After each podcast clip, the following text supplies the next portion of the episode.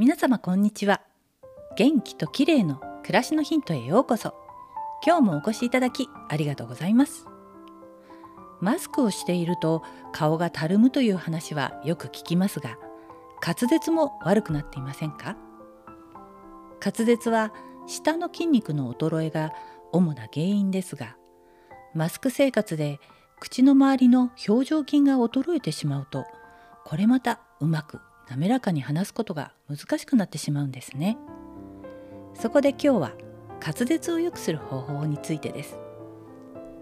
私も滑舌はあまり良い方ではないのでいろいろとトレーニング方法について調べたり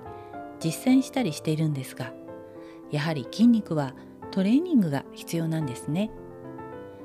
そこでまずはマスクでこわばった頬や口周りの筋肉をほぐします。指で直接筋肉をほぐしても良いですが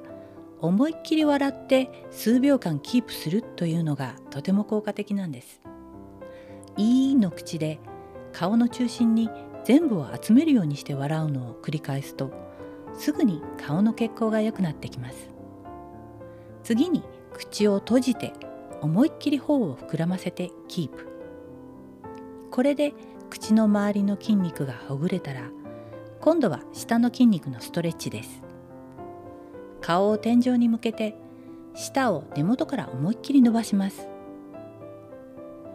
口の周りと下の筋肉のこわばりが取れると